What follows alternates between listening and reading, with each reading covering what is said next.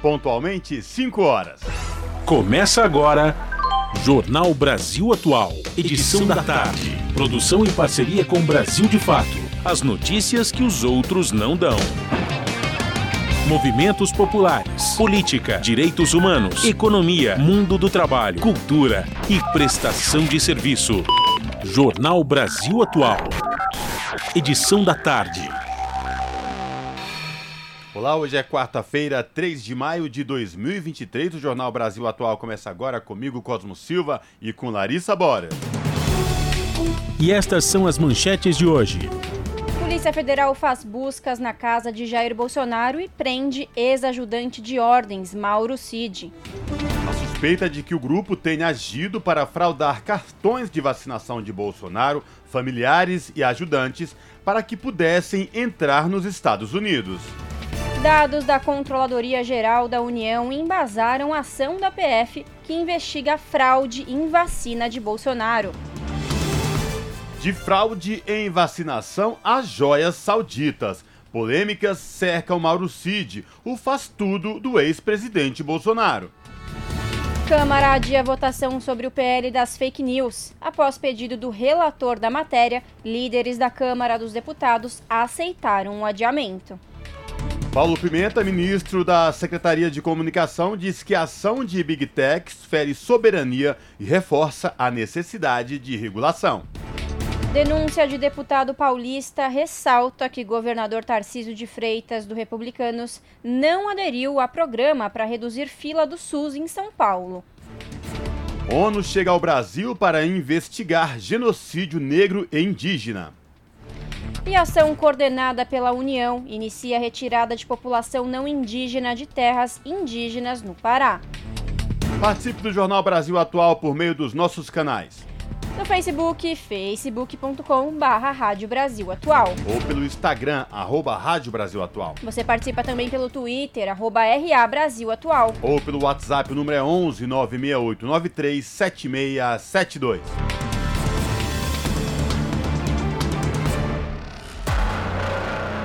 Você está ouvindo? Jornal Brasil Atual, edição da tarde. Uma parceria com Brasil de Fato. Na Rádio Brasil Atual. Tempo e temperatura. A tarde desta quarta-feira, aqui na capital paulista, é de tempo parcialmente nublado, agora 24 graus. Não tem previsão de chuva para hoje. Os períodos da noite e madrugada serão de tempo pouco nublado e ventinho mais gelado. A temperatura fica na casa dos 18 graus. Em Santo André, São Bernardo do Campo e São Caetano do Sul, a tarde desta quarta é de tempo nublado, 22 graus neste momento. Embora tempinho mais fechado, não tem previsão de chuva para hoje na região do ABC. A temperatura na madrugada fica na casa dos 18 graus. Tempo parcialmente nublado na região de Mogi das Cruzes. Os termômetros marcam 22 graus agora. Igualmente nas outras áreas, para hoje não tem previsão de chuva. A noite e a madrugada serão de tempo nublado, com temperatura na casa dos 16 graus na região de Mogi. Já em Sorocaba, a tarde desta quarta-feira é de tempo firme e ensolarado, agora 26 graus. Sem chance de chuva para hoje em Sorocaba. O período da noite será de céu limpo, com temperatura na casa dos 17 graus. Logo mais eu volto para falar como fica o tempo nesta quinta-feira. Na Rádio Brasil Atual, está na hora de dar o serviço. São 5 horas e 4 minutos. Vamos saber a situação do trânsito na cidade de São Paulo nesta quarta-feira, 3 de maio. A ACT, que é a Companhia de Engenharia de Tráfego aqui da capital, informa que neste momento são 180 quilômetros de lentidão em toda a cidade de São Paulo. As regiões que apresentam maiores índices de lentidão sul com 53 quilômetros e oeste com 46 quilômetros de lentidão, respectivamente. Lembrando que hoje, por conta do rodízio municipal, não podem circular no centro expandido veículos com placas finais 5 e 6. Trânsito aqui na Avenida Paulista segue tranquilo nos dois sentidos, tanto quem vai no sentido da Consolação como quem vai no sentido do Paraíso. E a situação dos trens e metrôs aqui de São Paulo, Larissa? Vamos lá, Cosmo. Segundo o site do metrô, todas as linhas operam em situação normal no final da tarde desta quarta-feira. Mesma coisa segundo o site da CPTM, Companhia Paulista de Trens Metropolitanos. Agora tudo normal, todas as linhas operam em situação normal.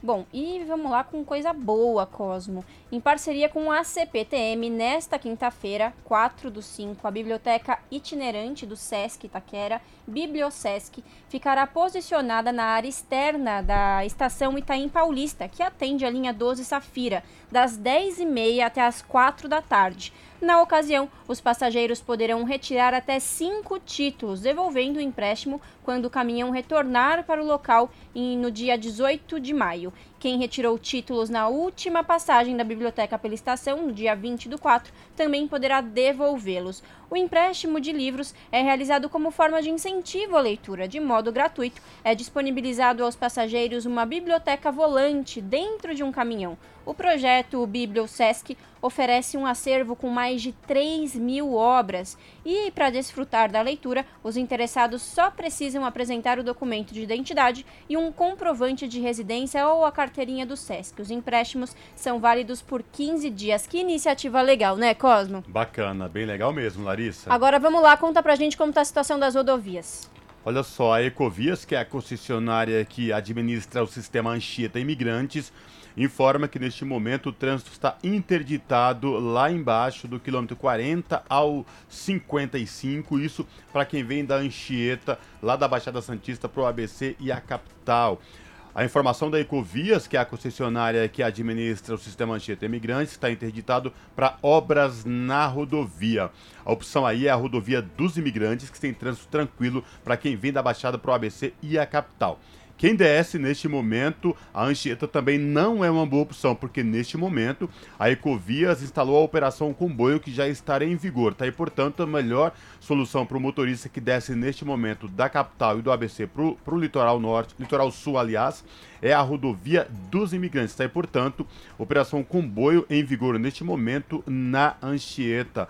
E a Ecovias reforça aí, pede atenção dos motoristas, porque neste momento tem pouca visibilidade no trecho de serra. E aí, se você está nos ouvindo tem alguma atualização do trânsito para nos mandar, manda pelo WhatsApp. O número é 11 968937672. Eba, olha o groove. Aqui é Pedro Luiz, ouvintes da Rádio Brasil Atual. Rádio Brasil Atual, Rádio Brasil Atual, Rádio Brasil Atual.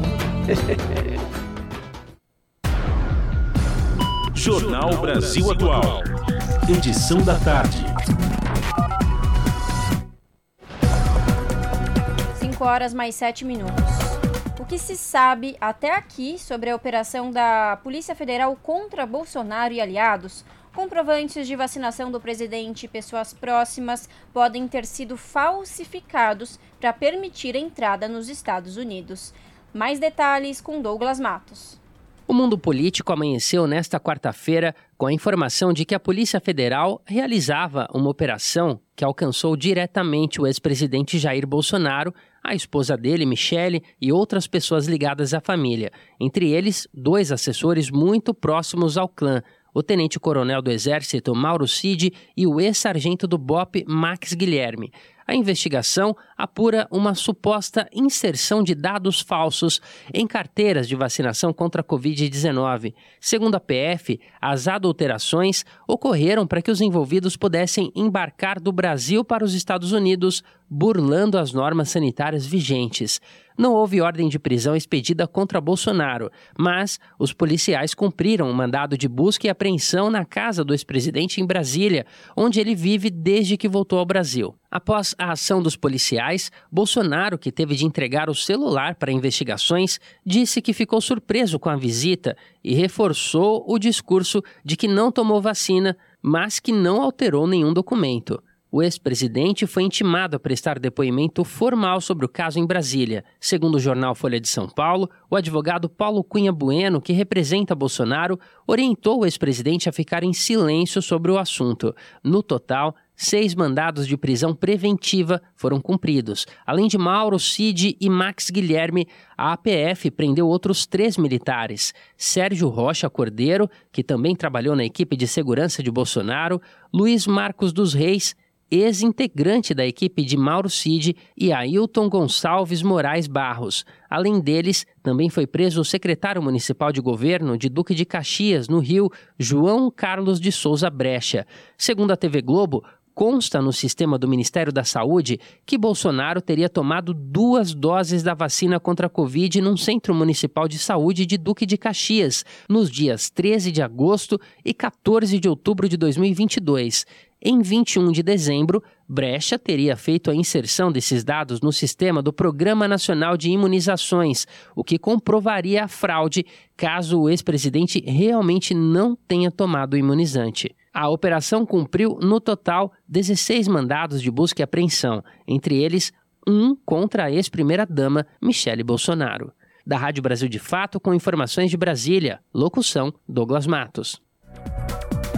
São 5 horas e 10 minutos e o tenente-coronel Mauro César Barbosa Cid, que foi preso preventivamente nesta quarta-feira, construiu um histórico de polêmicas e suspeitas ao longo de sua atuação nos últimos quatro anos como ajudante de ordens do mandato no ex-presidente Jair Bolsonaro do PL. A, a atuação do assessor presidencial ganhou primeiro grande destaque após o jornal O Estado de São Paulo revelar conversas dele no WhatsApp com o blogueiro Alan dos Santos, do Terça Livre, investigado pelo Supremo Tribunal Federal no inquérito dos atos antidemocráticos. A descoberta conectou diretamente o gabinete do então presidente às manifestações contra o Supremo, o Congresso e em defesa da ditadura no país, estimuladas pelo próprio Bolsonaro. Em outubro de 2021, Mauro Cid também foi indiciado pela PF por produzir e divulgar desinformação ao associar erroneamente a vacina contra a Covid-19 ao vírus HIV em uma das lives semanais de Bolsonaro. Considerado um faz-tudo do ex-presidente, o tenente-coronel também é alvo de investigação federal, que apura se ele operava uma espécie de caixa 2 no gabinete do Palácio do Planalto. Mauro Cid também está envolvido no caso da apropriação ilegal pelo primeiro casal das joias presenteadas pelo governo da Arábia Saudita. E os policiais federais também cumprem 16 mandados de busca e 6 de prisão preventiva em Brasília e no Rio de Janeiro. Na lista dos detidos está também o ex-policial militar Max Guilherme, ex-assessor especial de Bolsonaro. O militar fazia parte do mesmo grupo de amigos do ex-policial Fabrício Queiroz, pivô do escândalo das rachadinhas. Max Guilherme também foi um dos seguranças que acompanhou o ex-presidente durante sua fuga aos Estados Unidos. Também foi preso nesta quarta o ex-assessor e segurança do ex-capitão Sérgio Cordeiro, que esteve na mesma comitiva de Bolsonaro na viagem. Ele ficou conhecido por ceder sua casa para as lives do então candidato à reeleição durante a campanha eleitoral. A lista de detidos inclui ainda o secretário de governo de Duque de Caxias, do Rio de Janeiro, o ex-ajudante de ordens Luiz Marcos dos Reis e o candidato a deputado estadual pelo PL no Rio de Janeiro em 2022, Ailton Moraes Barros. Os alvos de busca e apreensão são Jair Bolsonaro, Mauro Barbosa Cid, Gabriela Santiago Ribeiro, Cid, Luiz Marcos dos Reis, Farley Vinícius Alcântaro, Eduardo Crespo Alves, Ailton Gonçalves Moraes Barros e João Carlos de Souza Brecha. Também foram alvos na operação de hoje Max Guilherme, Machado de Moreira, Sérgio Rocha Cordeiro, Cláudia Helena Costa Rodrigues da Silva, Marcelo Fernandes de Holanda, Marcelo Moraes Siciliano, Camila Paulino Alves Soares e Gutenberg, Reis de Oliveira. São 5 horas e 14 minutos e a polícia investiga pessoas acusadas pelos crimes de inclusão de dados falsos de vacinação contra a Covid-19 nos sistemas do Ministério da Saúde, isso a Polícia Federal. Além de Mauro Cid, outras cinco pessoas foram presas e foram cumpridos 16 mandatos de busca e apreensão em Brasília e no Rio de Janeiro. Vamos ouvir mais detalhes com Renato Ribeiro. A Polícia Federal fez buscas e apreensões na casa de Jair Bolsonaro, em Brasília, nesta quarta-feira, e prendeu o tenente-coronel Mauro Cid, ex-ajudante de ordens do ex-presidente. A polícia investiga pessoas acusadas pelos crimes de inclusão de dados falsos de vacinação contra a Covid-19 nos sistemas do Ministério da Saúde. Além de Mauro Cid, outras cinco pessoas foram presas e foram cumpridos 16 mandados de busca e apreensão em Brasília e no Rio de Janeiro.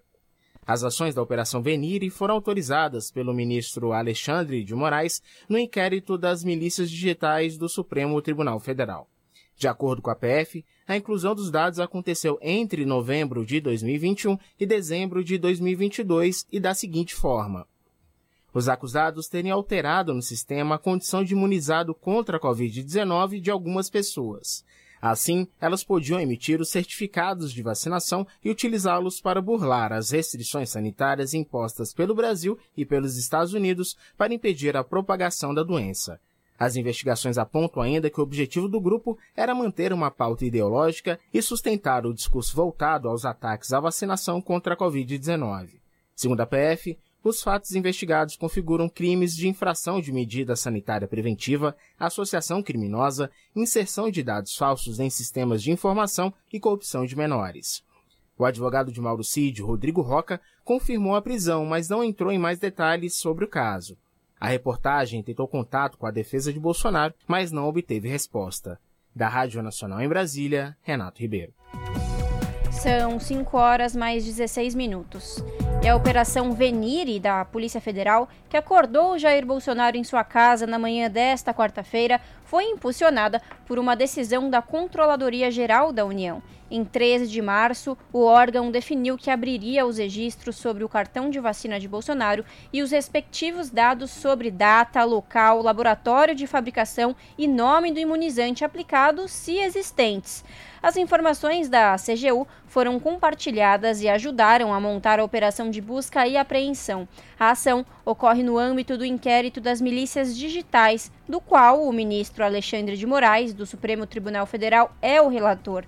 A Controladoria Geral da União entendeu que o acesso às informações que comprovariam as declarações voluntárias feitas pelo próprio Bolsonaro de que não tomou a vacina tem interesse público por influenciar a política estatal de imunização do durante a pandemia e em posse das informações, a Polícia Federal encontrou indícios de esquema pelo qual eram inseridos dados falsos nos sistemas do Programa Nacional de Imunizantes e da Rede Nacional de Dados em Saúde.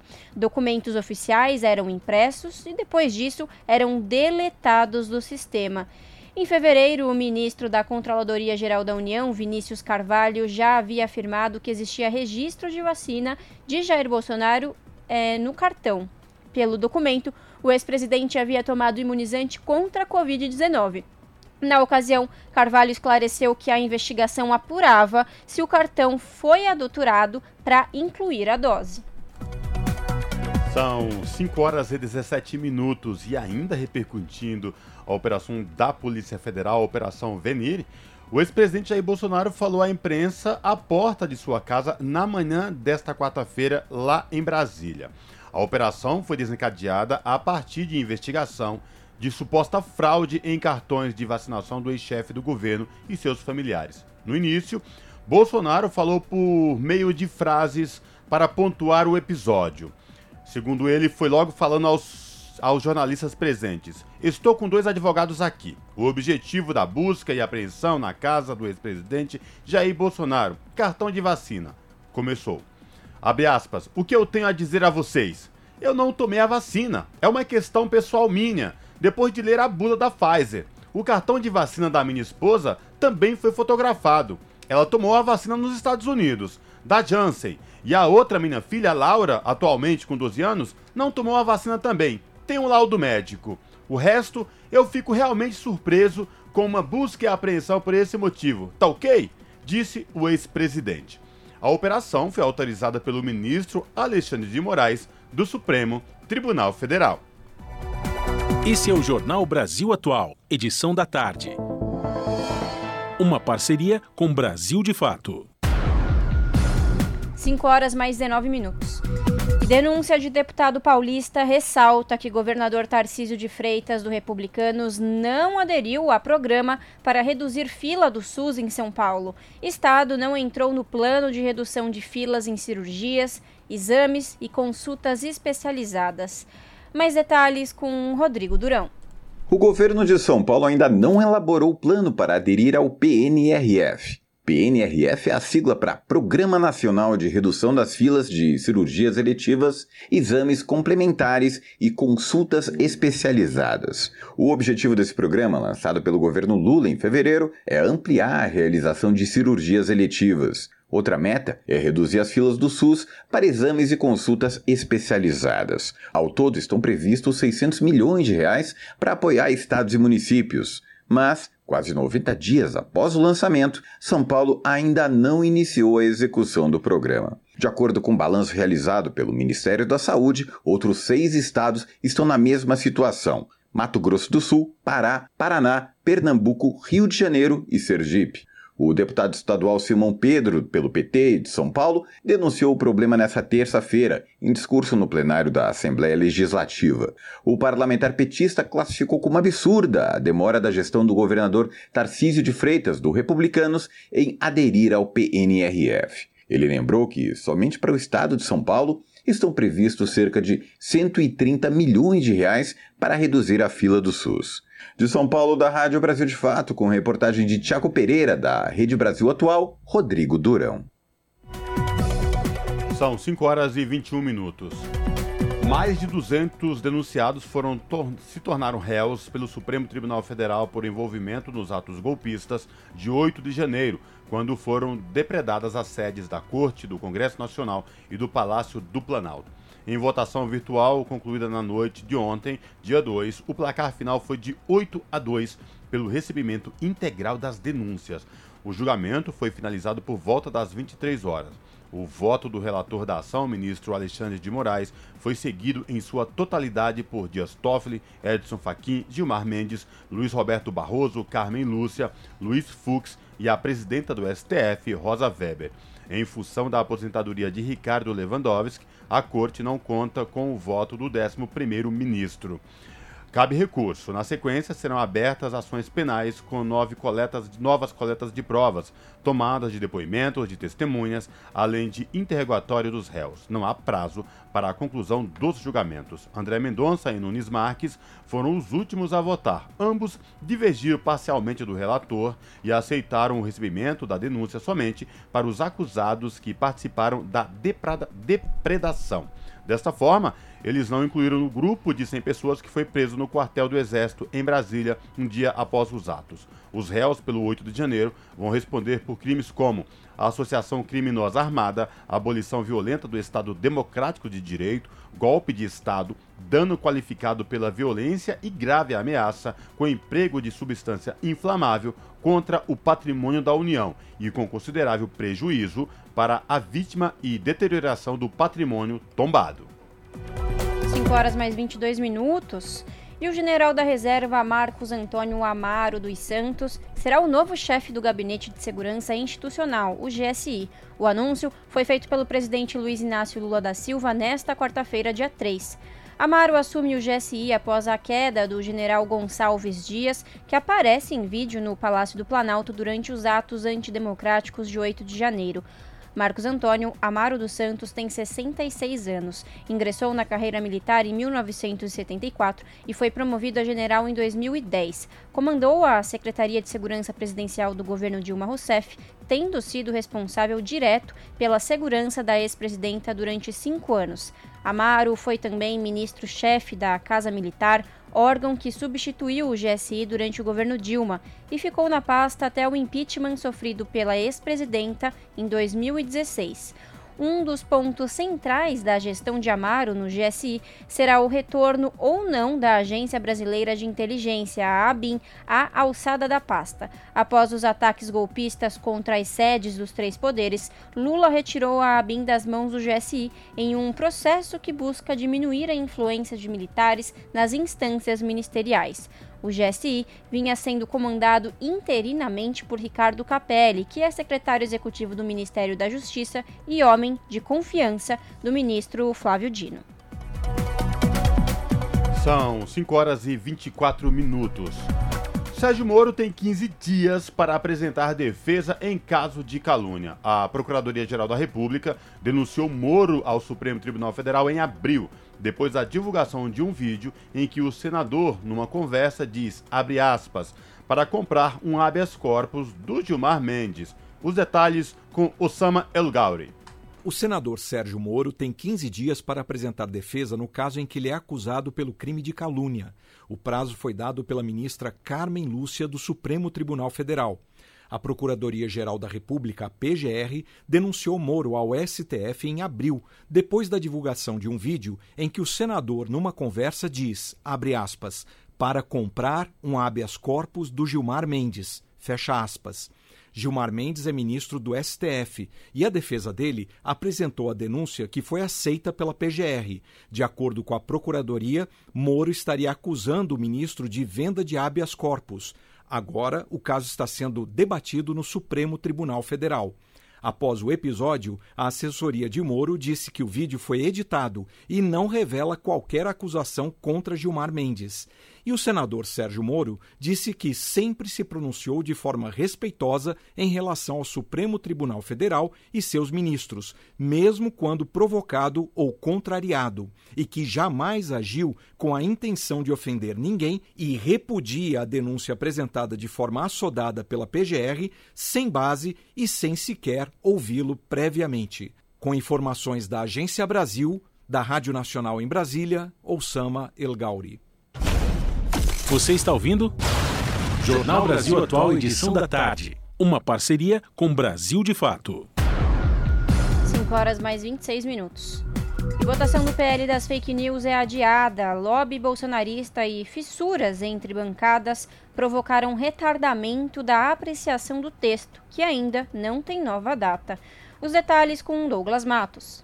Foi adiada na Câmara dos Deputados a previsão de votação do projeto de lei 2630, conhecido como o PL das fake news. O relator, Orlando Silva, do PCdoB, pediu a retirada da pauta na noite desta terça após falta de acordo para apreciação do texto. Ainda não há uma nova data para votação. A proposta enfrenta resistência, principalmente entre parlamentares da extrema-direita, membros da bancada evangélica e de alguns grupos e partidos. Em conversa com a imprensa, logo após o anúncio do adiamento, Orlando Silva resumiu a questão. Eu fiz o apelo ao presidente para retirar de pauta, porque eu considero que depois da aprovação do regime de urgência, depois da aprovação do regime de urgência, o processo entrou numa outra fase e muitas propostas de emendas é, exigem que nós tenhamos um pouco mais de tempo para examinar e produzir um texto mais convergente aqui da casa. O PL teve a urgência chancelada na semana passada. Membros da base do governo e interlocutores da sociedade civil do campo progressista defendem uma tramitação célere na casa. O segmento argumenta que o texto já está em debate desde 2020, quando foi aprovado no Senado, e que o tema exige do parlamento uma resposta mais rápida ao contexto de disseminação massiva de conteúdos falsos nas redes. O debate sobre o assunto permeou sobretudo as eleições de 2018 e de 2022 quando uma onda de fake news invadiu o ambiente da internet, gerando inclusive confusão entre eleitores. Há ainda algumas divergências pontuais dentro do segmento progressista em relação a trechos da proposta, mas, de um modo geral, a maioria dos atores do campo defendia a apreciação da medida nesta terça-feira, dia 2. Da Rádio Brasil de Fato, com reportagem de Cristiane Sampaio em Brasília. Locução: Douglas Matos. São 5 horas e 28 minutos. Para ministro, a ação de Big Techs fere soberania e reforça a necessidade de regulação. Paulo Pimenta alerta para os riscos do conluio entre as empresas de tecnologia e afirma que momento é de muita gravidade. Os detalhes com Talida Pires. O ministro-chefe da Secretaria de Comunicação do governo criticou as recentes ações das empresas de tecnologia, as Big Techs, que estariam favorecendo em seus sistemas de busca conteúdos críticos ao PL 2630, conhecido como PL das Fake News. Paulo Pimenta afirmou que, sem uma regulamentação adequada, o país vai continuar refém dessas plataformas. Essas plataformas hoje no mundo concentram mais de 80% da verba publicitária digital. Se essas plataformas podem utilizar o seu banco de dados, se elas podem utilizar os seus algoritmos para influenciarem diretamente numa decisão que vai num caminho contrário aos seus interesses econômicos, sejam eles quais são. Nesse momento, eles estão usando isso para defender o seu interesse econômico. Mas eles podem utilizar essa máquina poderosa para qualquer coisa, inclusive num determinado momento, caso tenha um interesse, para influenciar no processo democrático de decisão soberana de um país sobre qualquer assunto.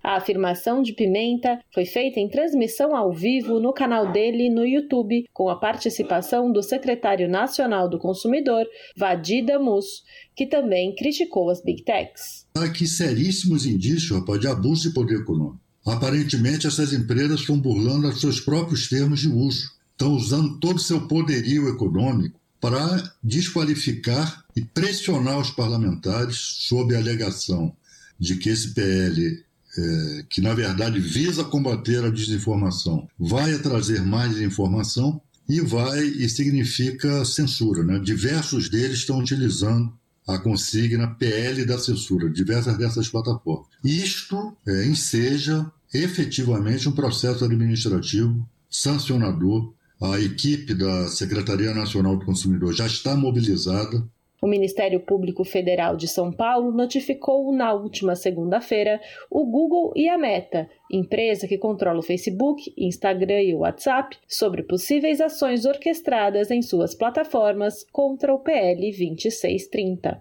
No dia 1 de maio, o Google, por exemplo, exibiu abaixo da caixa de buscas uma mensagem que dizia que o PL poderia aumentar a confusão sobre o que é verdade ou mentira no Brasil. Além disso, essa mensagem continha um link que levava a críticas ao projeto. De São Paulo, da Rádio Brasil de Fato, com reportagem de Igor Carvalho, locução Talita Pires.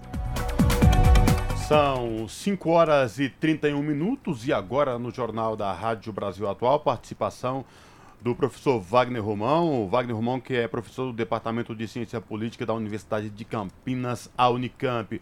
Professor Wagner Romão, seja bem-vindo. Boa tarde, tudo bem com o senhor? Olá, Cosme, bom dia, boa tarde, tudo bem com vocês? Aqui tudo certo. Tudo tranquilo. Professor Wagner Romão, hoje o Brasil acordou meio que extasiado com a operação da Polícia Federal fazendo busca e apreensão e prisões. Entre essas buscas e, apre... e apreensão, na casa do ex-presidente Jair Bolsonaro, prisão do seu ajudante George, o Cid, Professor, o clima realmente esquentou em Brasília. Queria lhe ouvir sobre tudo o que vem acontecendo pela manhã e no desenrolar do dia de hoje. Boa tarde. Boa tarde. Bom, vamos lá, Cosme. É... A gente estava, na verdade, sempre no aguardo, né, sobre o quanto e o quão rápido, na verdade, a gente teria uma situação como essa, né, da Polícia Federal batendo a porta do, do Jair Bolsonaro. A gente sabe que ele cometeu, né, inúmeras, é, inúmeros atos né, é, que certamente podem ser enquadrados como atos criminosos ao longo dos seus quatro anos de mandato e ao longo da sua carreira política também. Né? E o fato dele hoje já não contar com a imunidade, seja a imunidade parlamentar ou seja a imunidade referente ao, ao seu cargo anterior, né, de presidente da República, o torna uma pessoa, né, digamos assim, comum, entre aspas, né, um cidadão comum. E, uh, e ele, portanto, está é, é, nessa, nessa situação, o que o torna um alvo, um alvo fácil das autoridades policiais do nosso país. Então, eu acho que essa, essa situação que ocorreu hoje, eu te diria que já era é, bastante esperada, né? acho que por, pelas pessoas que acompanharam essa trajetória nesses anos. E acho que é, é interessante, muito simbólico até, que isso ocorra é, em se tratando da questão da carteira de vacina é, contra a Covid. Né? Acho que é um, um, algo de extrema gravidade. Certamente a Polícia Federal não teria feito é, o, o, o, próprio. Uh, uh, o próprio Alexandre de Moraes, ministro do STF, não teria autorizado essa ação, não fosse essa, essa abundância né, de provas que já foram apresentadas, né, e acho que a tendência é que a gente possa ver muito mais por aí a partir do momento em que a investigação se desenrolar. Perfeito. Romão, boa tarde. Aqui quem fala é a Larissa. É um prazer falar com o senhor. Bom, eu quero lembrar aqui que o próprio Luciano Hang fraudou a declaração de óbito da sua mãe. E como o senhor bem lembrou, não é a primeira vez também que o Bolsonaro, que crimes né, relacionados ao clã Bolsonaro. É, a gente vê aí que o cerco está se fechando, o braço direito de Jair Bolsonaro foi preso, mas a minha pergunta é: o que, que mais falta para que Bolsonaro pague pelos seus crimes? Porque foram tantos, né? Teve o esquema das achadinhas, só vou falar alguns, mencionar alguns. Reunião com embaixadores antes das eleições, afirmou mais de uma vez que o, que o resultado das urnas foi fraudado, e agora é. mais essa. O que falta acontecer para que ele pague, vamos dizer assim, pelos seus crimes? É, Larissa, eu acho que nós um prazer falar com você também, Larissa. Eu acho que é isso. Eu acho que nós estamos agora numa, nessa situação em que as autoridades policiais, as autoridades do judiciário, né, é, passam a ter essa possibilidade de realmente enquadrar Bolsonaro nos crimes que ele cometeu. Né? Acho que é importante, é, Larissa, que isso não seja feito realmente de uma maneira é, assodada, né? ou seja, de que sejam realmente acumuladas provas.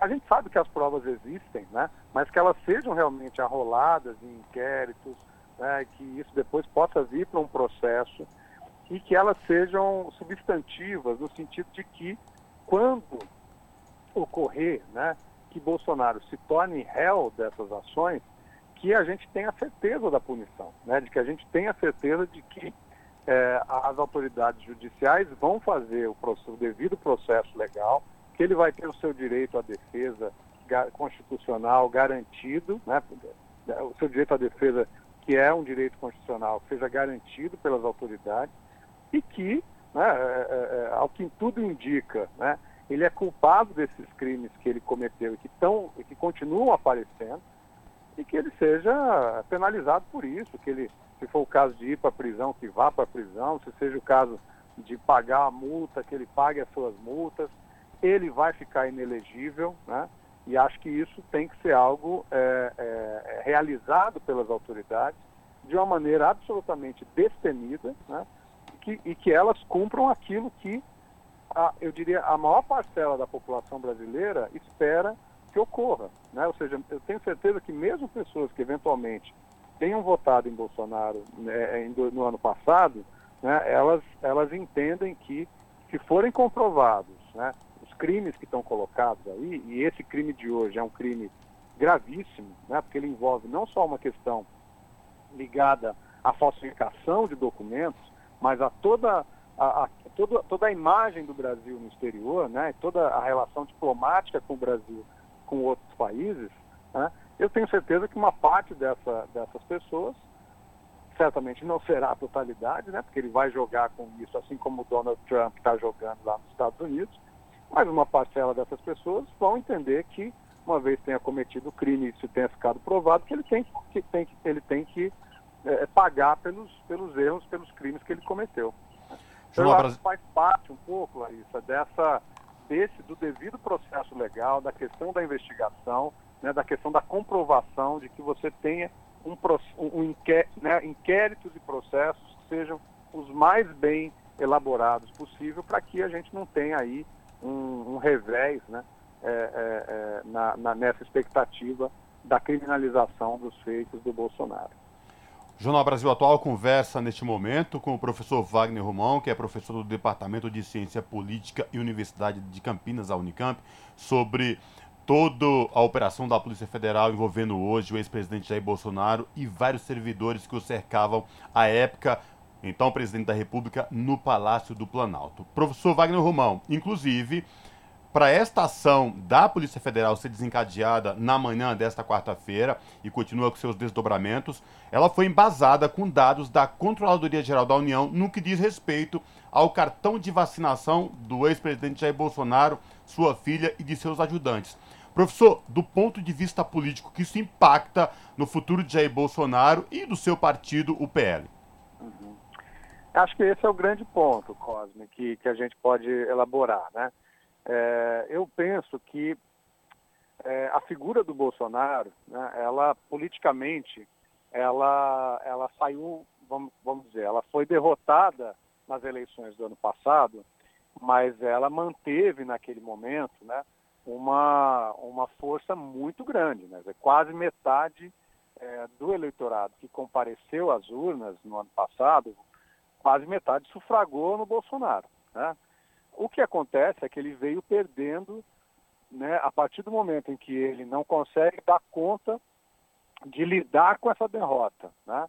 que ele demora alguns, alguns dias para aparecer novamente e se colocar publicamente.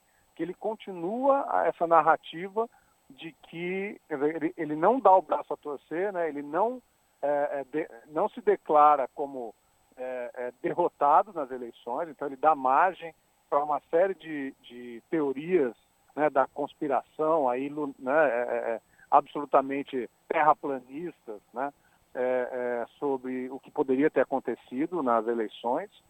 E, além disso, ele é, dá vazão para o que aconteceu no dia 8 de janeiro. Né? Então, isso foi provocando um desgaste é, a essa imagem do Bolsonaro. Quando ele também ficou esse tempo todo nos Estados Unidos, né, distante do cenário político aqui, é, me parece que isso foi agravando né, essa, essa posição é, de, uma, de um líder é, que é, tem muitos outros, né, pelo menos tem dois ou três, o que não é, não é pouca coisa, né, dois ou três outros atores no cenário político que podem suplantar essa, essa liderança de extrema direita, né, e que podem, inclusive, fazer um, um aceno a setores é, do centro que já não encaram mais o Bolsonaro como uma alternativa. Né? Então eu acho que é, o fato dele não ter mandato, né, e o fato de você ter outros governadores, né, uma quantidade expressiva de governadores ou de pessoas que estão no Senado hoje, que ou mesmo né, a, a ex-primeira dama Michele Bolsonaro aí como alternativas que esse campo político da, da extrema direita está tá percebendo, é, que são alternativas melhores do que a alternativa Bolsonaro, né, o retorno de Bolsonaro é, como candidato em 2026. Então eu acho que esse fato do que aconteceu hoje, ele só vem aumentar esse desgaste e, é, é, e eu tenho certeza que essas figuras alternativas ao Bolsonaro, mas no contexto do bolsonarismo, estão entendendo que uh, esse campo cada vez mais se abre, né? ou seja, a disputa política para ver quem será o herdeiro do bolsonarismo, né? ela está cada vez mais aberta e, uh, e existem aí ainda três anos para se consolidar posições. A gente tem uma eleição municipal no meio do caminho. Há uma tarefa muito importante do governo Lula, né? de, de realizar algumas mudanças importantes, como a reforma tributária, uma reforma tributária que seja é, redistributivista, que seja é, é, é, uma reforma progressiva, né? É, uma, uma reforma que ataque a, a, né, a, as pessoas ou aos campos econômicos que não, não pagam o imposto devido, né? e a questão fiscal aí. Então, assim, o governo tem uma agenda importante é, de, de embates no parlamento e também precisa, vai precisar dar conta de aprovar muitos dos pontos que são estratégicos aí para o governo Lula. Né? Então eu acho que o cenário ele, ele cada vez mais vai se vai se, é, se, se estabelecendo, né, como um cenário em que Bolsonaro não vai ter condições de disputar eleições nos próximos anos. E mais de todo modo esse campo político da direita e da extrema direita ele continua sendo um campo forte, né, que vai ter é, importância política e vai ter muita disputa para se, se identificar aí quem seria uh, um, um, líder né, que possa sobrepujar a, a figura que o Bolsonaro representou nesses últimos quatro, cinco anos. Perfeito. E, professor Romão, agora com essas prisões, buscas e apreensões, a apreensão dos celulares de Bolsonaro pela PF, e, bom, com tantos servidores envolvidos nessa história, né, mentiras, falsificações, o que, que acontece agora? Quais são os próximos passos da investigação? E essa afronta dele, né, o Bolsonaro foi intimado e diz que não vai depor a PF. É, se ele foi convocado, ele, ele é obrigado a ir, né? Como que fica tudo isso? É, ele penso que eles vão utilizar, continuar utilizando a tática do silêncio. Né? É, agora, a apreensão do, dos celulares é, e, e, uma investigação criteriosa, como me parece foi feita né, nesse, nesse caso específico da carteira de vacinação, ela é muito poderosa também. Né? Eu acho que, é, é penso isso, que deve continuar essa tática de não, não falar nos, nos tribunais, ou não falar nos tribunais, desculpa, não falar no, no, no inquérito, né? É, mas a, a, a, é, como nós, como tudo o que aconteceu, né? Pelo menos grande parte do que aconteceu, é, tá, é, é, existe em termos de dados, né? Nas, nos sistemas próprios é, do governo federal. E de outro lado, né? Com a apreensão dos, dos celulares aí da, da, da Michele e do Jair Bolsonaro, é, eu acho que a investigação tem muito a andar ainda. Né? E acho que vai chegar o um momento também em que alguns desses auxiliares né, do Bolsonaro podem se ver também é, numa situação de, de, dificuldade que pode levar a que eles, afinal de contas, possam, né, quer dizer, abrir o bico, né, como a gente é, poderia dizer. É, eu acho que isso pode acontecer e acredito que é, é, todos os esforços têm que ser feitos para que, afinal de contas, essas, essas pessoas sejam, sejam punidas, sejam, sejam identificados seus crimes, que elas sejam punidas e que a gente possa ter. Né, eu acho que assim, que esse recado seja mandado, né, de que quem comete mal feito, quem cometeu, é, é, quem brincou com a saúde da população brasileira, quem brincou com, uh, com as expectativas né, de uma parcela importante da população brasileira, uh, não tem o direito de ficar impune e tem que ter os seus crimes uh, julgados e tem que ser punidos. Agora, olha só, professor Wagner Romão, que ironia, né? O Zé Gotinha, o nosso famoso Zé Gotinha, que foi tão massacrado, foi tão invisibilizado na gestão é. do governo Bolsonaro, agora surge Exato. com força total e de repente pode ser a partir do Zé Gotinha, fazendo uma analogia aí, a carteira de, de vacinação, que o Bolsonaro possa ser preso, hein, professor? Já pensou? É. É a vingança do Zé Gotinha, né? Verdade. Professor Wagner Romão, é, é. Obrigado pela sua participação aqui no Jornal da Rádio Brasil Atual, viu? Muito sempre esclarecedor ouvi-lo aqui. Tenho certeza que nossos ouvintes também. Obrigado, viu? Até a próxima. Forte abraço para você, Cosme, para você, Larissa, e para todos os ouvintes. Falamos aqui com o professor Wagner Romão, no Jornal Brasil Atual. As notícias que os outros não dão. Jornal Brasil Atual. Edição da tarde. Uma parceria com Brasil de Fato.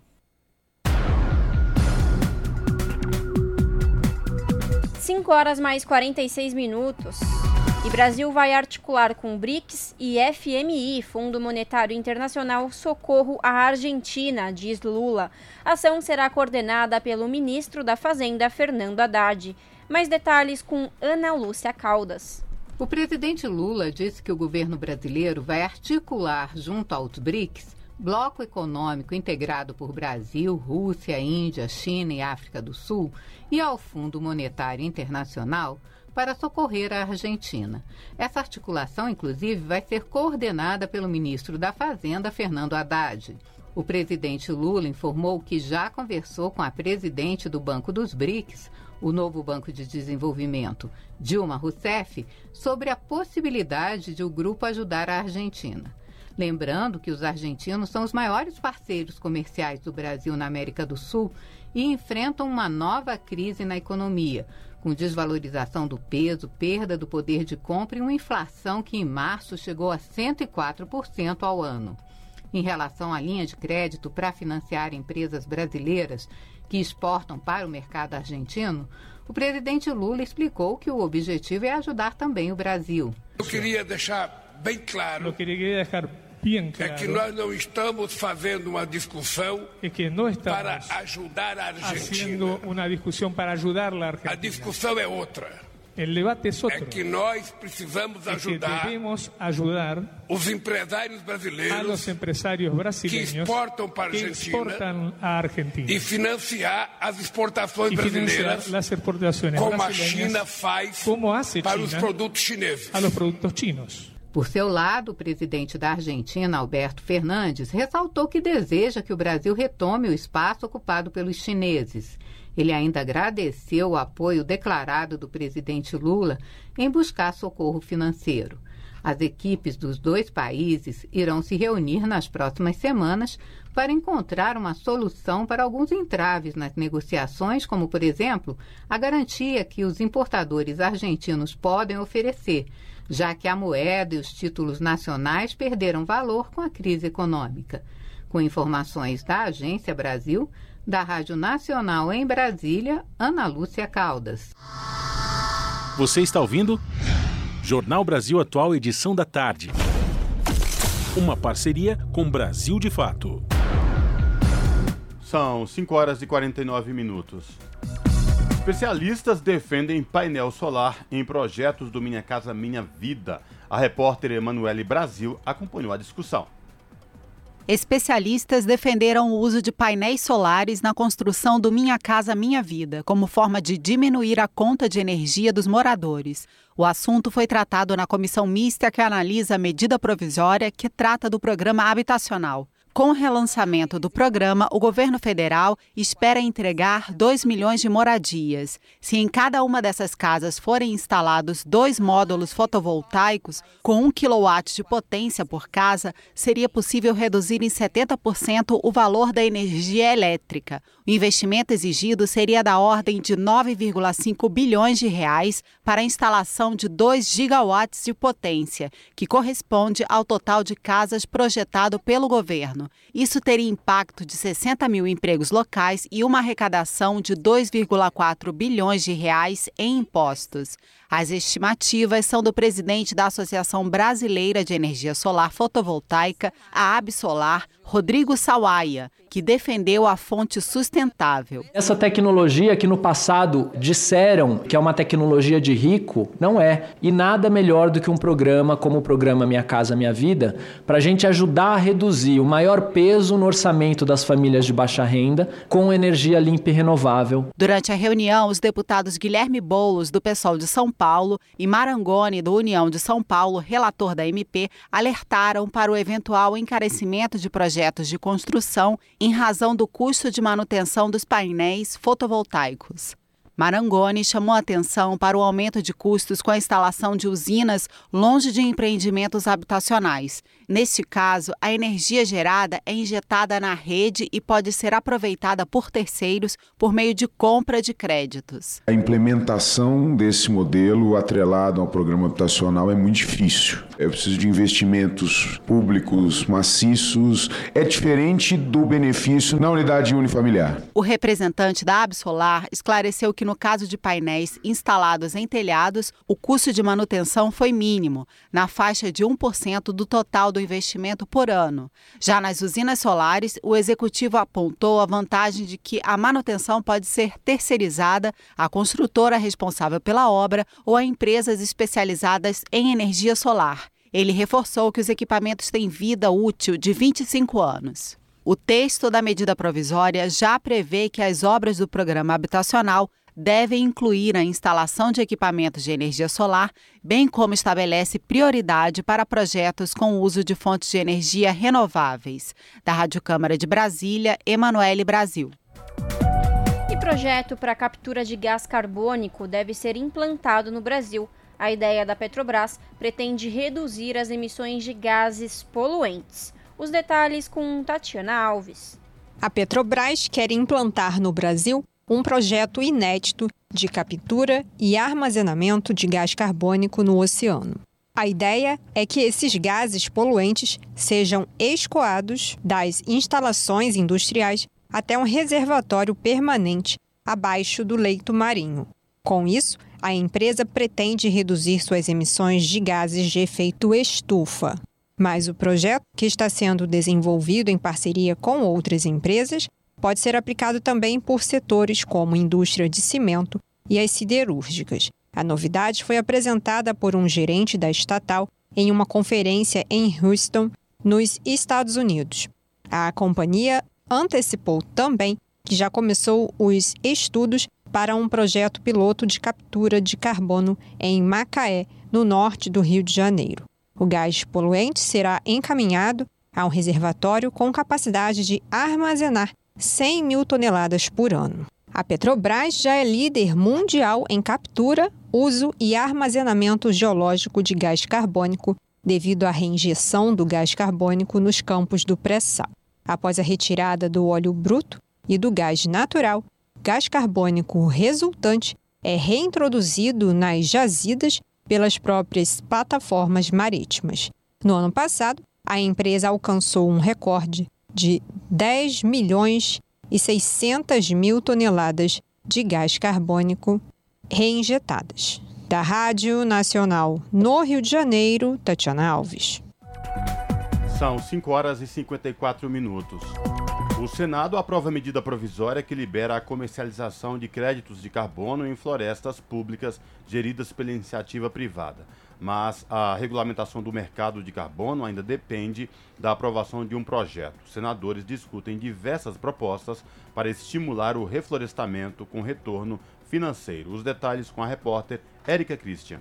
A medida provisória 1151 de 2022 altera a lei que trata da concessão de florestas públicas com destaque para a exploração de produtos e de serviços florestais não madeireiros, desde que realizada nas unidades de manejo florestal.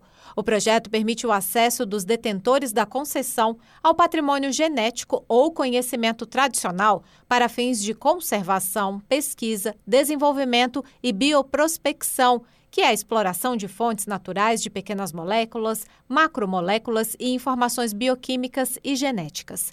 A MP também vai autorizar os responsáveis pelas florestas públicas a comercializarem créditos de carbono, valores a serem recebidos por quem preserva o meio ambiente. O senador Rogério Carvalho, do PT de Sergipe, explicou que a MP em si não vai possibilitar ainda o mercado de carbono. Ele apresentou um projeto com o objetivo de detalhar essa comercialização. Preciso tratar das reservas ambientais, das terras indígenas, das terras quilombolas.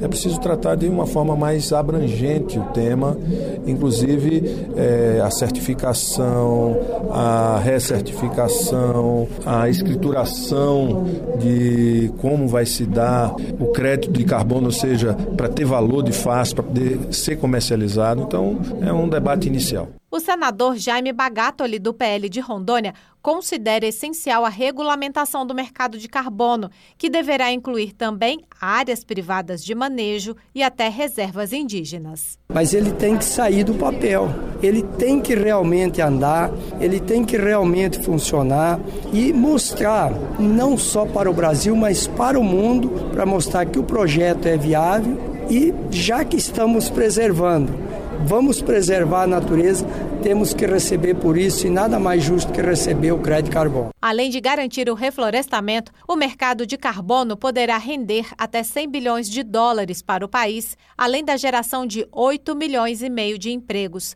Aprovado com mudanças, o projeto vai à sanção presidencial. Da Rádio Senado, Érica Christian.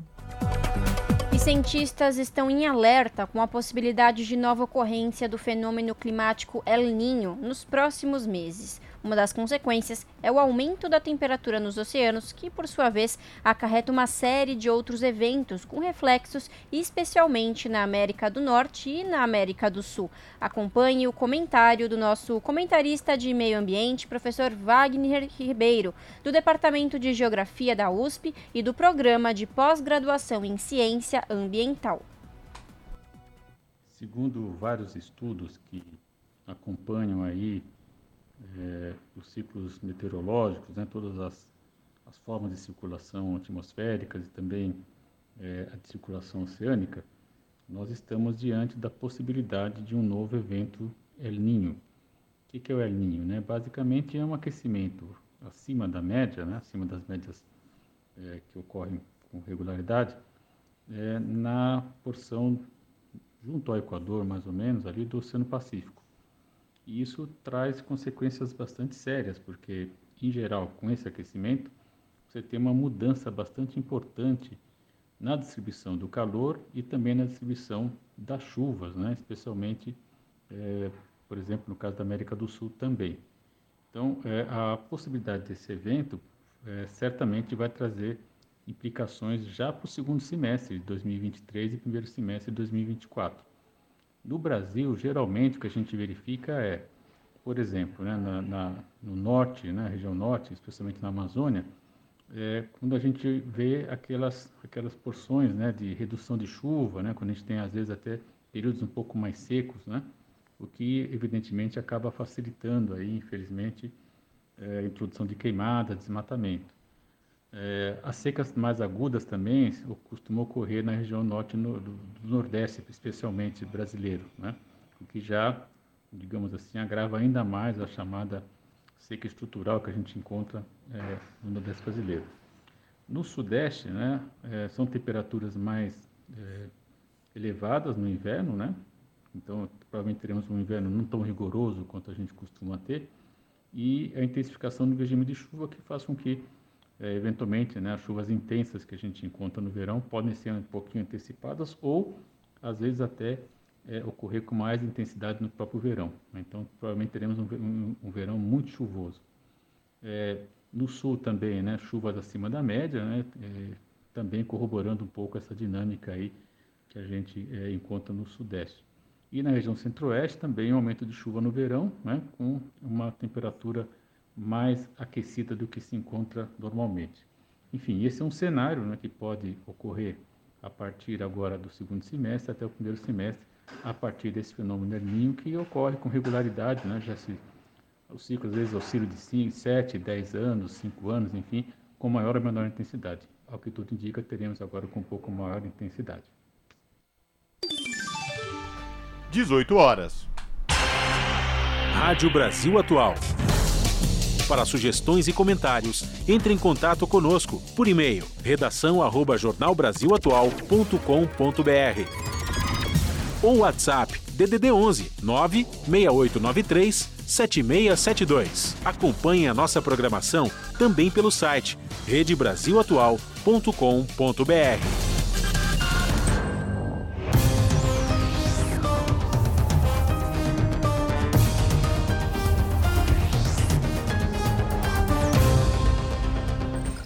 chegou o momento de fazer conexão com a redação do seu jornal para a gente ficar sabendo quais são os destaques do dia.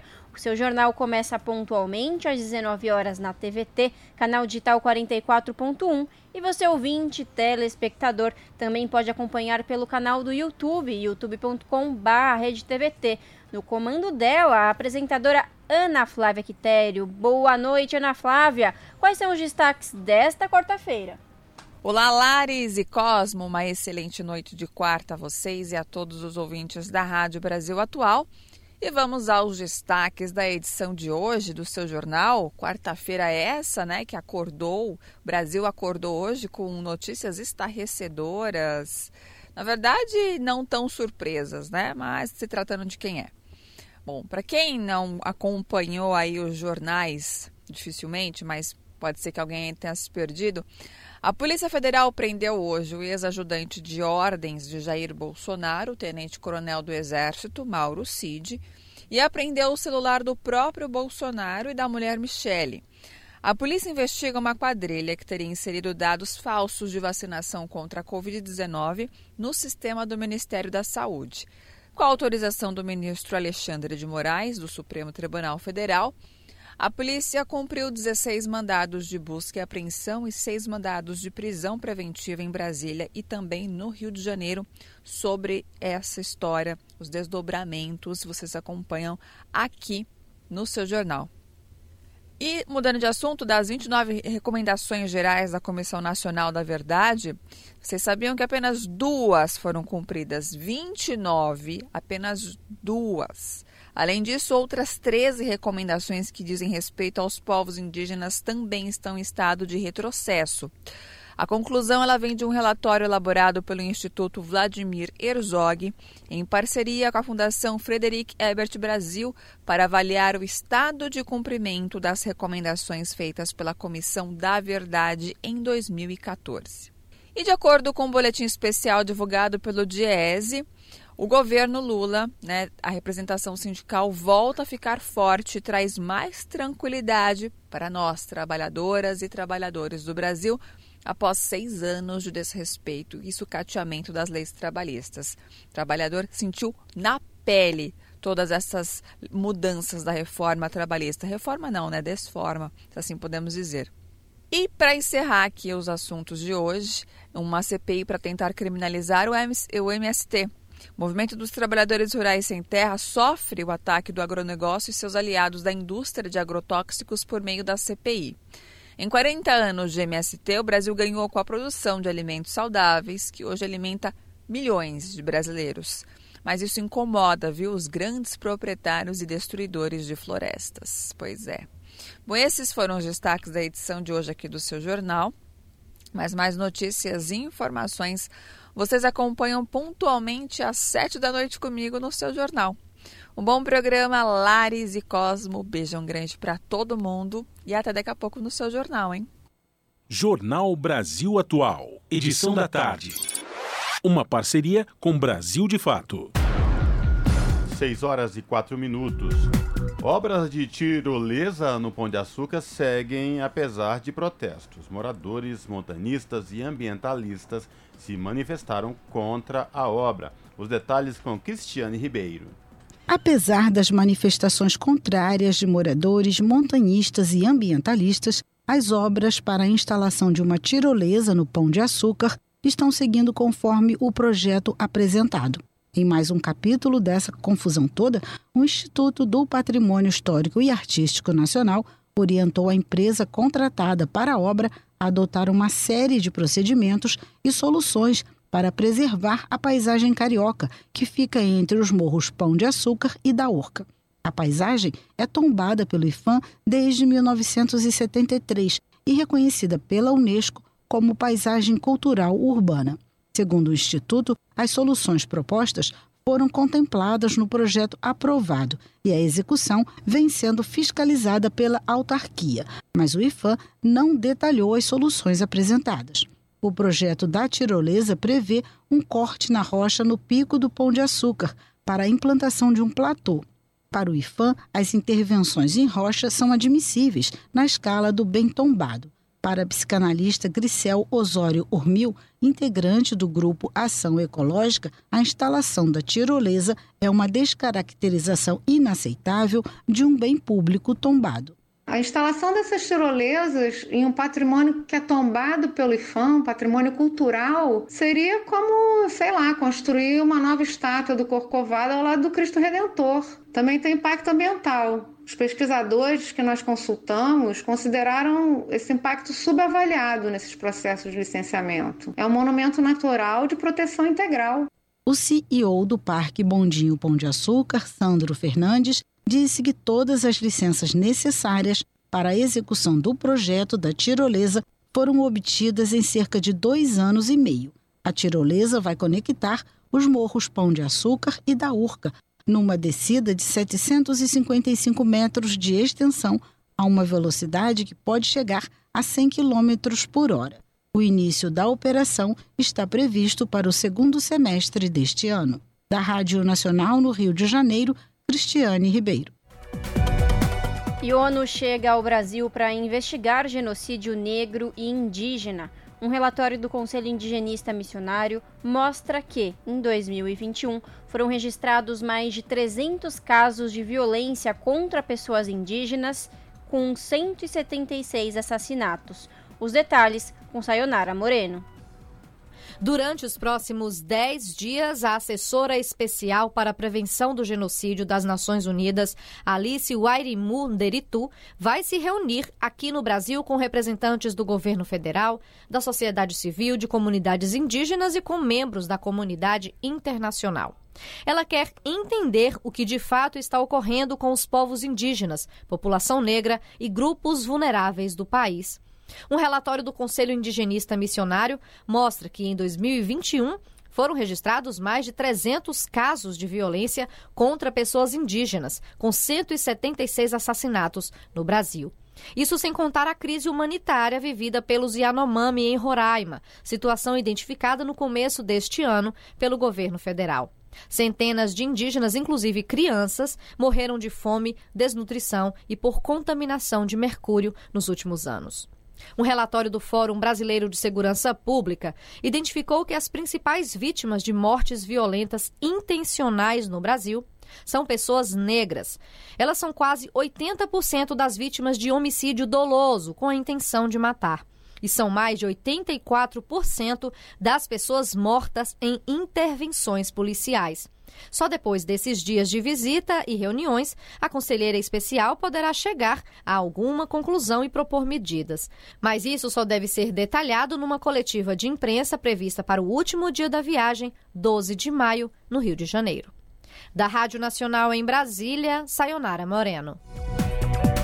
São 6 horas e 9 minutos. Começa a retirada da população não indígena de terras no Pará. A ação coordenada pela União, com participação de pelo menos 18 órgãos públicos, cumpre decisão da Justiça Federal após um pedido de reintegração de posse feito pelo Ministério Público Federal. Os detalhes com Max Euler. O governo federal começa a retirada de mais de 1.500 pessoas não indígenas de terras indígenas no estado do Pará. O processo de retirada pacífica e voluntária de população não indígena que ocupa ilegalmente parte da terra indígena Alto Rio Guamá, no nordeste do Pará, distante cerca de 250 quilômetros da capital, Belém, começou nesta terça-feira. A ação coordenada pela União, com participação de pelo menos 18 órgãos públicos, cumpre decisão da Justiça Federal após um pedido de reintegração de posse feito pelo Ministério Público Federal. Os moradores estão sendo informados com antecedência por comunicados do MPF, veiculados em emissoras de rádio locais e grupos de WhatsApp em Esperança do Piriá, Paragominas e Santa Luzia do Pará, municípios que fazem parte da terra indígena. As famílias não indígenas que vivem na região têm até 31 de maio para deixar a terra indígena Alto Rio Guamá de forma voluntária. Após essa data, será feita a retirada compulsória de todos os não indígenas na área. A terra indígena Alto Rio Guamá foi reconhecida como território indígena em 1945 e homologada em 1993. As famílias não indígenas que residiam no local foram indenizadas ou receberam lotes em assentamentos da reforma agrária. No entanto, muitas pessoas se recusaram a sair mesmo tendo recebido indenizações ou lotes. Outros receberam a compensação e deixaram o local, tendo retornado ao território.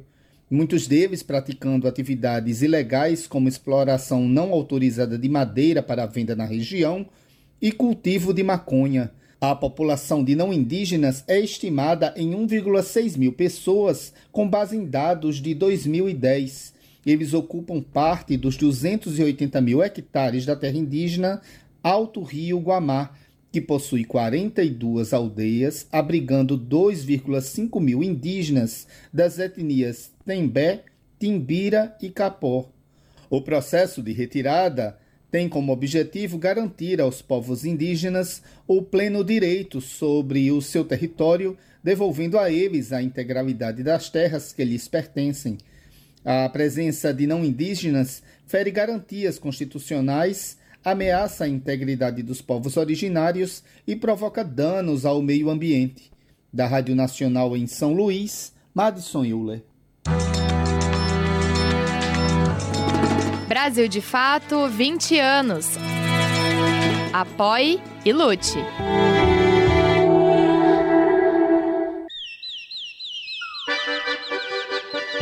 Te aproxega, vivente. Comece agora o Alimento é Saúde.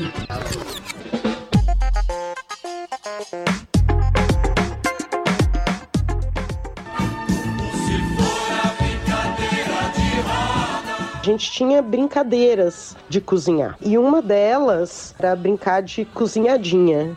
Esse cozinhadinha, a gente fazia um, um fogãozinho de tijolo e aí as mães davam ingredientes para todas as crianças e a gente cozinhava ali. Inclusive, é uma coisa que ainda tem em Goiás. O ato de cozinhar da chefe de cozinha Letícia Massula começou na infância.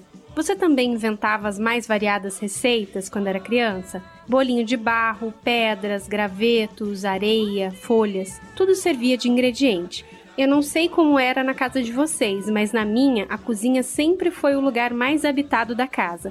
Aos domingos, nem se fala. Na mesa, lasanha, salada de maionese, alguma carne. A comida, de tão saborosa, dava para sentir o cheiro lá da calçada. Nessa época, eu só observava com curiosidade a minha mãe cozinhar, e o que nunca faltava nas panelas era afeto. Ali eu nem sabia, mas já começava a aprender a cozinhar. A chefe de cozinha Letícia Massula também compartilha dessa mesma lembrança. Eu venho de uma família e de uma região que tem uma cultura alimentar muito forte. Cresci entre Minas e Goiás e praticamente todo mundo cozinhava. Eu não lembro assim de aprender a cozinhar. Eu sempre estava próxima aos fogões, né? E observando. Uma hora eu comecei a cozinhar, né? É, mas eu sempre me lembro, assim, da primeira coisa que eu fiz sozinha. Eu tinha quatro anos e eu bati uma gemada para mim, né? Bati primeiro a clara em neve e aí a gente comia isso com farinha de milho. Cozinheira há 13 anos, hoje Massula comanda o Cozinha de Matilde. Mulher, depois de salgar, faça um bom refogado que é pra engrossar. A chefe de cozinha Letícia Massula comenta que, apesar de ser um passo importante para a alimentação mais saudável, quem cozinha em casa ainda são as mulheres. Então, só haverá avanço se houver também a divisão do trabalho. Isso significa que a gente está comendo melhor, que a gente está dando mais atenção. É, então, por esse lado, eu acho extremamente positivo e a gente dá uma quebrada mesmo nessa indústria que é muito perniciosa é, que vende pseudo-facilidades e que destrói com a saúde das pessoas, né, com superprocessados. Ela tem que estar tá pareada com uma discussão de gênero e da divisão sexual do trabalho. Então é esse o meu máximo.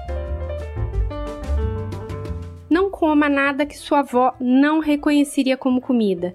Essa é uma das frases do escritor Michael Pullan. A sabedoria das mães, das tias, das avós sobre alimentação ficaram registradas em cadernos. Mesmo com a facilidade de encontrar receitas na internet, a jornalista Mariana Weber continuou seguindo a tradição dos cadernos de receitas da família. Eles falam dos ingredientes que eram usados, falam dos preparos que eram feitos, vira e mexe tem algum recado ou menção a a mulheres, né, essa era da prima tal, essa receita eu aprendi não sei onde. Às vezes não são recados tão claros, mas eu acho que eles mostram como viviam essas mulheres. A mãe de Mariana não era dona de casa, então os cadernos foram quase que um modo de passar os aprendizados culinários de outra forma. Ela ressalta que saber cozinhar significa retomar essas histórias fazer comida boa, ter mais autonomia e mais controle sobre a alimentação. Cozinhar era uma lacuna para mim, eu não sabia cozinhar direito, eu não, não me aventurava muito na cozinha, até que eu tive filho e senti falta de cozinhar para ele. Foi quando eu peguei o caderno de receitas da minha mãe e resolvi brincar de fazer aqueles pratos para passar os sabores que eu tinha experimentado na infância. Mas cozinhar foi além. As receitas passaram a fazer parte de um projeto profissional. A jornalista passou a escrever em um blog as receitas dos cadernos da família e depois de pessoas que conheciam o projeto Caderno de Receitas. Tudo isso resultou em um livro chamado Cozinha de Vó. É uma mistura de alguns relatos bem pessoais meus, assim, da minha relação com a comida, da comida da minha casa, das receitas que minhas avós faziam para mim ou, ou minha mãe, é uma mistura disso com reportagens que contam histórias é, de comida. E você, com quem aprendeu a cozinhar? No Alimenta Saúde, lembramos a importância da comida de verdade, de saber cozinhar e de respeitar as histórias dos pratos. De Fama, Minas Gerais, para a Rádio Brasil de Fato, Anelise Moreira. As notícias que os outros não dão. Jornal Brasil Atual. Edição da tarde. Uma parceria com Brasil de Fato. Plenário aprova projeto do governo que garante pagamento da Bolsa Atleta para esportistas grávidas até seis meses após o parto. O repórter Marcelo Larcher tem mais detalhes. Deputados e deputadas aprovaram no plenário da Câmara projeto do governo que garante o pagamento da Bolsa Atleta para aquelas esportistas grávidas ou que estão dentro do período de seis meses após o parto. Hoje, na prática, o recebimento da Bolsa Atlética durante a gravidez ou após o nascimento da criança é comprometido pela impossibilidade de a atleta manter os resultados e o desempenho exigidos na prestação de contas. A proposta suspende a exigência de comprovação de atividade esportiva durante o período da gestação e até seis meses após o parto, esse período adicional de recebimento da bolsa, porém, não poderá ultrapassar 15 meses. Além do recebimento normal da bolsa durante a gravidez e no período de licença maternidade, o projeto dá prioridade às atletas gestantes na renovação do benefício, como acontece hoje com os medalhistas olímpicos e paralímpicos de alto rendimento. O projeto recebeu parecer favorável da relatora, deputada Nelly Aquino, do Podemos de Minas Gerais, que fez apenas pequenas alterações na redação do texto original. A proposta acabou aprovada por unanimidade de maneira simbólica. A deputada Dandara, do PT de Minas Gerais, defendeu a iniciativa do governo e disse que a partir de agora as atletas também terão direito à licença maternidade. As mulheres atletas agora poderão ter direito à licença maternidade sem deixar de receber o Bolsa Atleta. Vão receber durante todo o período da gestação, sendo prorrogado até seis meses depois do nascimento da criança. As mulheres grávidas também terão o seu rendimento olhado o do ano anterior para garantir que ela não caia no rendimento e nos indicadores. Para a deputada Fernanda Melchiona, do PSOL do Rio Grande do Sul, a proposta reduz a desigualdade entre homens e mulheres no esporte. Evidentemente, aqui nós avançamos um direito para as mulheres atletas: o direito da licença maternidade para as mulheres que estão no esporte. E, obviamente, essa matéria é muito importante para a gente ir garantindo igualdade e combatendo o machismo estrutural. Ao justificar a proposta, o governo informou que as novas regras vão aumentar em apenas 1% os custos da bolsa, valor que ficará condicionado à disponibilidade de recursos no orçamento. O projeto permite ainda que a atleta grávida use os resultados obtidos no ano anterior à gravidez em competições internacionais para pedir a renovação da bolsa. O projeto que garante o pagamento da Bolsa Atleta para as esportistas grávidas ou que estão no período de seis meses após o parto seguiu para análise do Senado. Da Rádio Câmara de Brasília, com informações de Antônio Vital, Marcelo Larcher. São 6 horas e 20 minutos. O Amazonas e o Acre antecipam campanha de multivacinação. O adiamento da vacinação nessa região acontece em razão da confirmação de um caso de poliomielite no Peru, que faz fronteira com esses dois estados. Os detalhes com Tatiana Alves. A campanha de multivacinação contra diversas doenças vai acontecer no segundo semestre em 24 estados e no Distrito Federal. Porém, dois estados vão antecipar a imunização contra a poliomielite a partir deste mês. Será nos estados do Amazonas e do Acre. No Amazonas, começa no dia 23 e no Acre, dia 27. O adiantamento da vacinação nessa região acontece em razão da confirmação de um caso de poliomielite no Peru, que faz fronteira com esses dois estados. De acordo com o diretor do Departamento de Imunização e Doenças Imunoprevisíveis do Ministério da Saúde, Eder Gatt, serão adotadas estratégias como busca ativa, checagem de carteiras de vacinação e a imunização em ambiente escolar. Segundo Eder Gatt, a ideia é colocar em dia todas as vacinas. A multivacinação, apesar da gente olhar muito para sarampo e para polio, a gente vai pegar todas as vacinas de menores de 15 anos, ou seja, o calendário infantil e do adolescente vai ser coberto por essa ação de multivacinação. Gatt participou nesta segunda-feira do sétimo simpósio internacional em imunobiológicos um evento sobre vacinas e tudo relacionado ao desenvolvimento tecnológico, produção, processamento, mercado e gestão nessa área. O encontro acontece até quinta-feira na sede da Fundação Oswaldo Cruz, no Rio de Janeiro. Um dos problemas abordados no simpósio foi a expansão dos movimentos anti-vacina que influenciou na cobertura vacinal. Houve uma disparada na proporção de pessoas anti-vacina nos últimos anos no Brasil, como explica a secretária da Secretaria de Vigilância em Saúde e Ambiente do Ministério da Saúde, Etel Maciel. Nós tínhamos esse movimento anti-vacina, ele respondia com menos de 1% no Brasil, era, era um movimento insignificante do ponto de vista das nossas coberturas, nós tínhamos uma confiança de 99%, é, e nos últimos anos essa confiança baixou para 89%. O que ainda é muito bom comparando com outros países, mas é muito ruim comparando com nós mesmos. Né? Então a gente teve aí uma queda significativa e esse movimento continua ativo.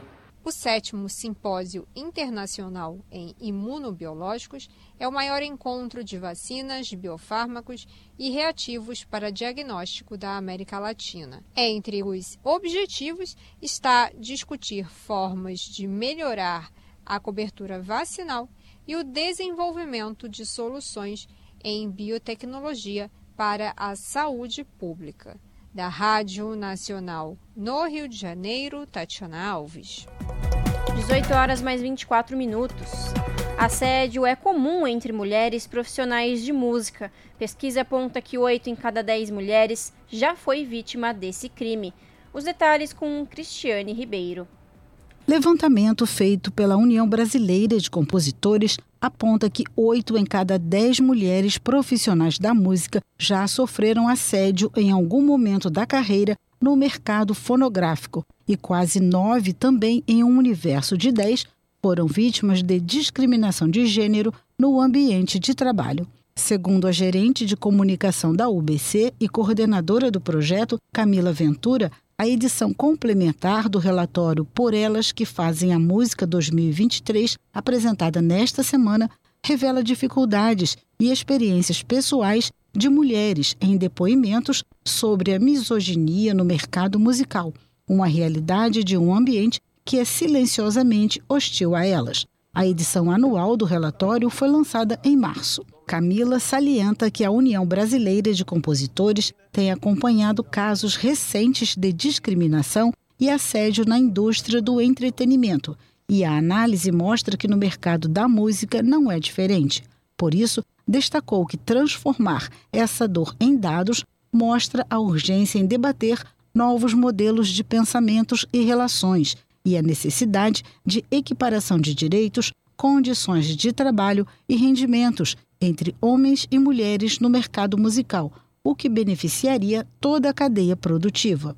Mais de 250 autoras, cantoras, produtoras, intérpretes e profissionais do setor da música do Brasil participaram do levantamento.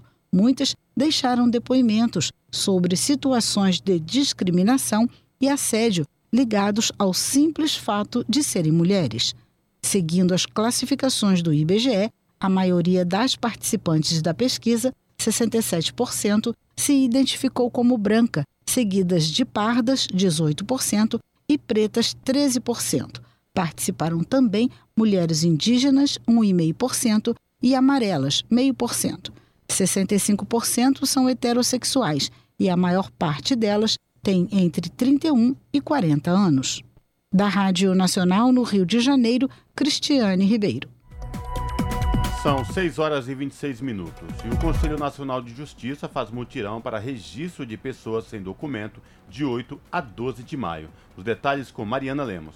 Durante a semana de 8 e 12 de maio, o CNJ, o Conselho Nacional de Justiça, vai organizar um mutirão de emissão de documentos. A medida visa alcançar, sobretudo, a população em situação de rua, povos indígenas, ribeirinhos, refugiados e a população carcerária.